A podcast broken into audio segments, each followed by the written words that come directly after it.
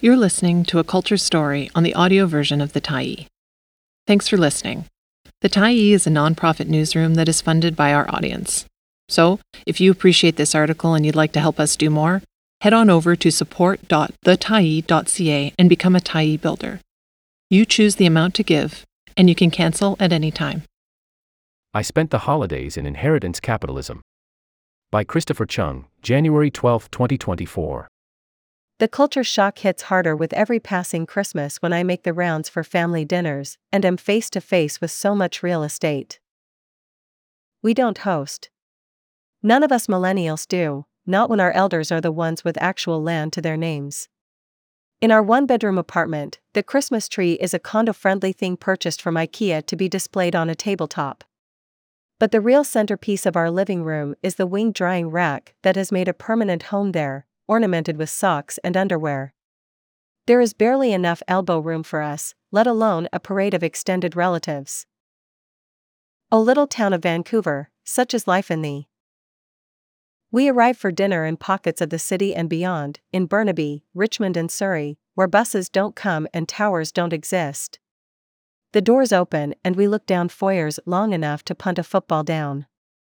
There are mud rooms and guest closets for storing our shoes and jackets, not a bed on which to throw one more item onto a growing mountain of outerwear. There are multiple washrooms, no need to line up. There are relatives staying in the guest rooms, no air mattresses or couches to crash on. There is stemware for specific wines and barware for something stronger, no plastic party cups in sight. I spot appliances like tall wine fridges and Dyson vacuums. Everything we have at home, from the electric kettle to the handheld steamer, has to be bought in mini. Christmas, fitting for a capitalist holiday, reminds me that houses exist. I visit more houses at Christmas than I do any time of year. For our generation, celebrations take place in so many apartments and their accompanying amenity rooms, with building regulations and straight up bylaws telling us when the party's over.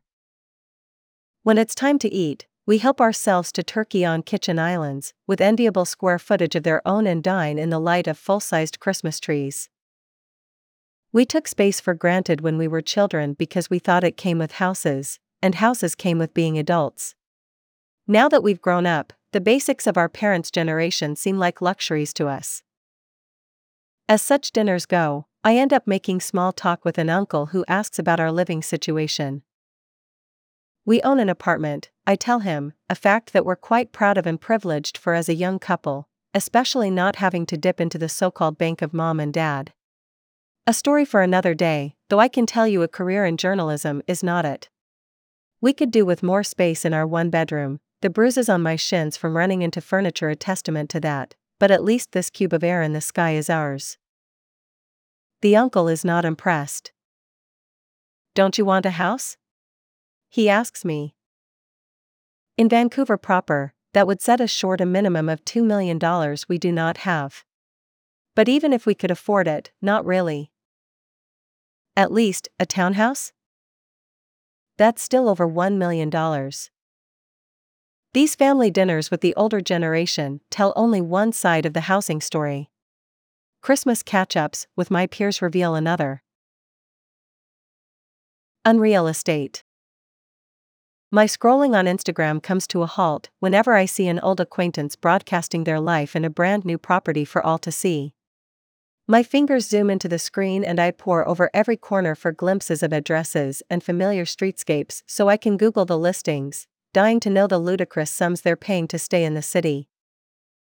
I confess, all the fervor about housing in Vancouver has made me obsessed. How can you not be when you're surrounded at every turn by construction sites and for sale signs with multi-million dollar price tags?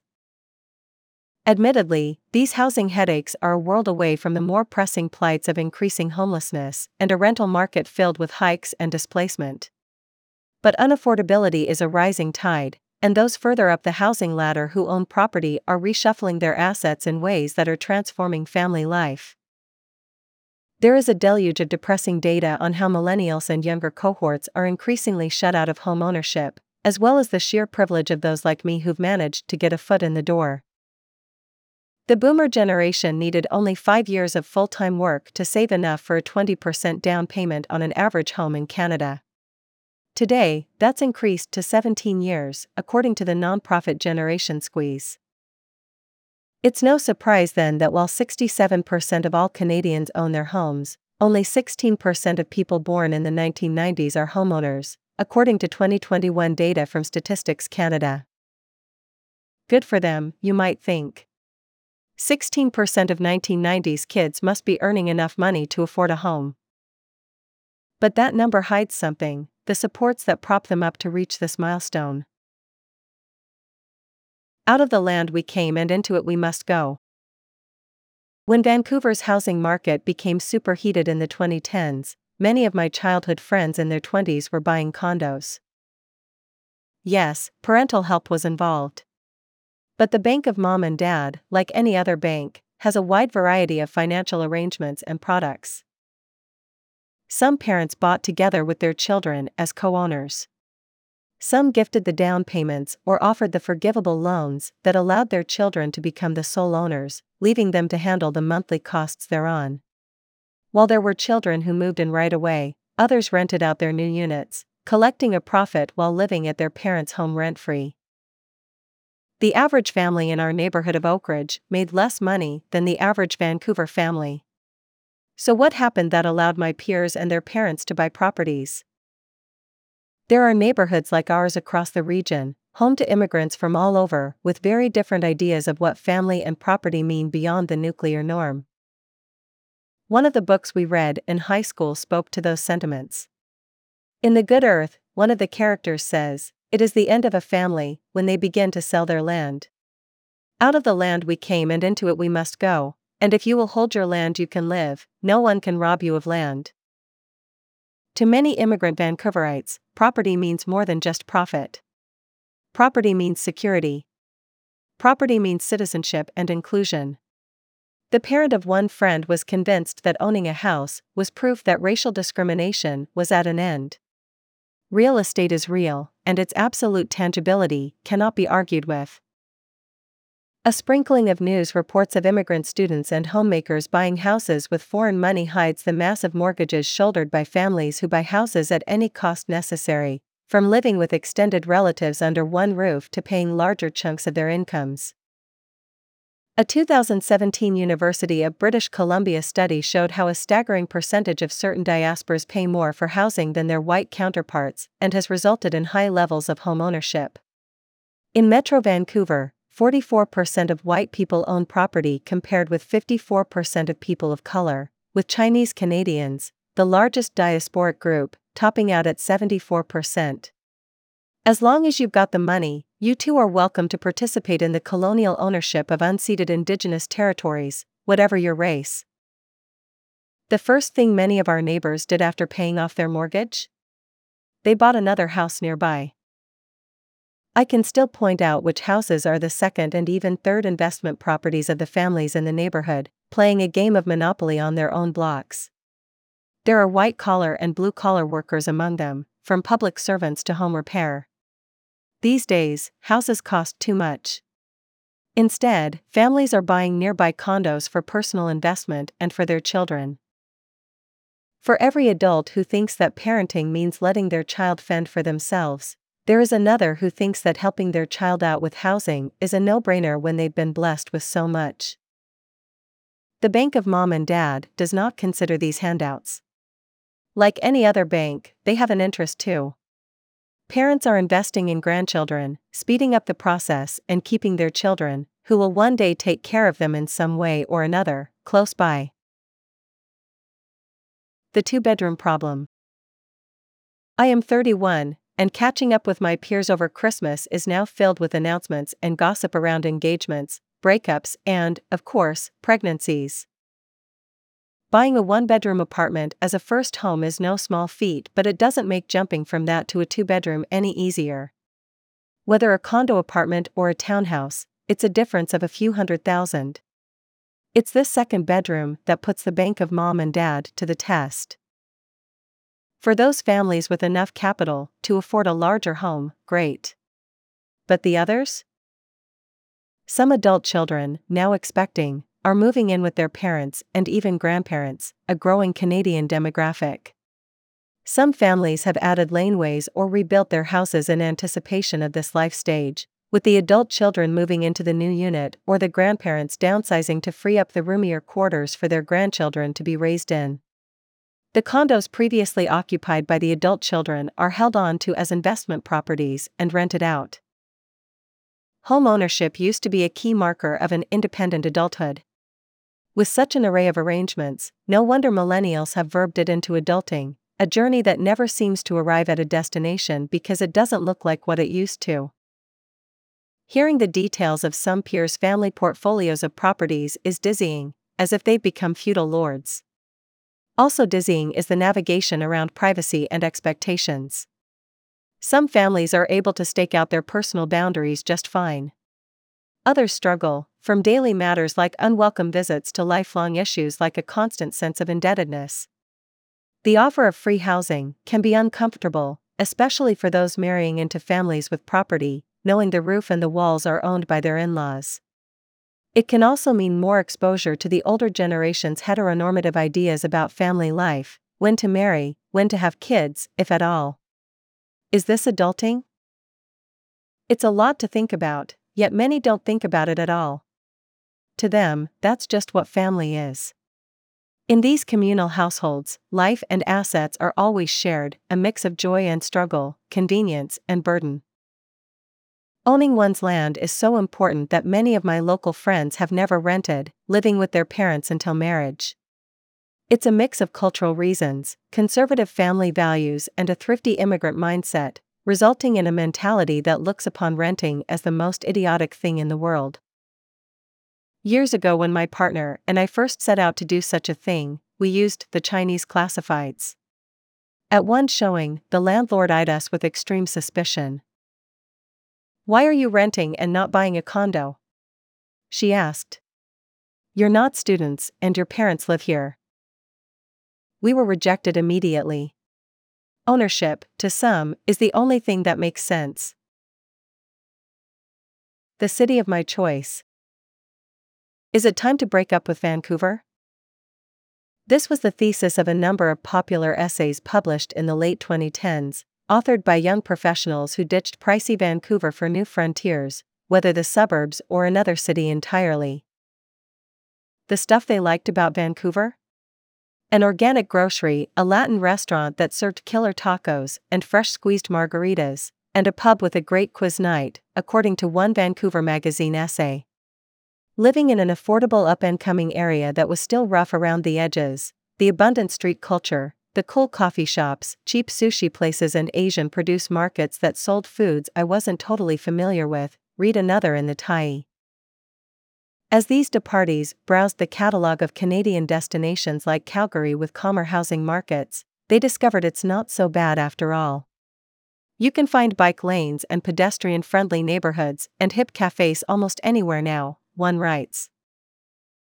But there's an unexamined underpinning in these essays, according to Canadian sociologist Zachary Hyde in an analysis for the Mainlander. I, a hardworking, usually white, middle class person, did everything right, became successful, and yet am still unable to afford to live in the city of my choice. As Hyde argues, there's an economic individualism at work in these narratives. They turn a gentrifier's gaze to what affordable communities have to offer without thinking of the impacts. The Edmontons and Ottawas of Canada will, in turn, go the way of Vancouver. When former Vancouverites published their breakup letters, I thought about all the people I knew who could not break up with the city, no matter how unaffordable. To some, cities are products, to others, they're a lifeline. Members of families with elders wouldn't dream of leaving aging seniors or parents who don't speak English, not even for a city 30 minutes away. For newcomer singles, Vancouver is uniquely multicultural, with robust diaspora communities that offer social supports and economic opportunities. Mobility is a privilege afforded to those without dependents, whether they be elders or family thousands of miles away who depend on a paycheck. Those who stay here are simply willing to pay a lot more. Home ownership is a human right. Families pooling their assets is a personal means of survival, riding the waves of a rising market to stay afloat. But this does nothing to address the societal unaffordability that Vancouver has on its hands as governments are slow to provide housing options or rein in a real estate market that continues to reward speculation. An analysis of 2021 data by Statistics Canada found that 90s kids with parents who own a single property were twice as likely to become homeowners than their peers with renter parents. And if the homeowner parents had more than one property, those 90s kids were three times as likely to become homeowners. You probably didn't need this report to come to the conclusion that it helps to be born in a family that owns property. And that the later you were born, the more unlikely it is that you ever will. Whatever your housing situation, it's important to pay attention to where we are headed. Because whether the Canadian dream of home ownership is attainable or not, it's the dream that is still aggressively being sold. The Liberal government has joined other jurisdictions in calling housing a human right, but many seem to have interpreted this to mean that owning a home is a human right. Finance Minister Chrystia Freeland once called the inability of young people to afford a home an intergenerational injustice. For decades, provincial and federal governments have offered little relief to renters compared with the amount of policy that privileges home ownership, from tax breaks to a parade of programs for first time buyers. There was the BC Homeowner Mortgage and Equity Partnership in 2016, the federal first time home buyer incentive in 2019, and last year's first home savings account. Who can buy into this fantasy of real estate? In his seminal work Capital in the 21st Century, the economist Thomas Piketty says we are returning to an age of patrimonial capitalism, a hierarchy based on inheritance. The one difference of our current climate is how the middle classes who have acquired property are allowed to cruise on upward. It's no wonder that those who can afford it have clung on to home ownership as security, because everything else has been made precarious. What we talk about when we talk about housing. If you have too much housing, you're elitist. If you have too little, you're failing. If you relied on someone for help, you're spoiled. They say you should never talk about politics and religion at the dinner table, and I wonder if housing in Vancouver should be added to the list to save guests from uncomfortable conversations about privilege and wealth at Christmas parties. I do wish we could talk about housing honestly. But it's hard to take housing advice from elders when they're sitting on huge houses with multi car garages that they bought for so much less. It's hard to listen to their defenses of having toiled to earn their properties because it's true, albeit in a very different financial landscape. As households reorganize to survive the times, who's to say what's the right way to live? As the old markers of a middle class life never materialize, the concept of adulting becomes more elusive. The problem is when those with privilege aren't able to see that there is something wrong with the system because they profited handsomely from it, and offer advice about surviving the market that ultimately excuses runaway capitalism to keep doing its thing. I remember a family visit to a relative's 8,000 square foot house. My grandfather, impressed, had a few words for me and my young cousins. If you work hard, one day you'll have a house like this too. Thanks for stopping by the Tyee today. Anytime you're in the mood to listen to important stories written well, we'll be here. And if you'd like to keep independent media going strong, head over to thetyee.ca and click on the Support Us button to pitch in. Finally, big, big thank you to all of our Tyee builders who made this story possible.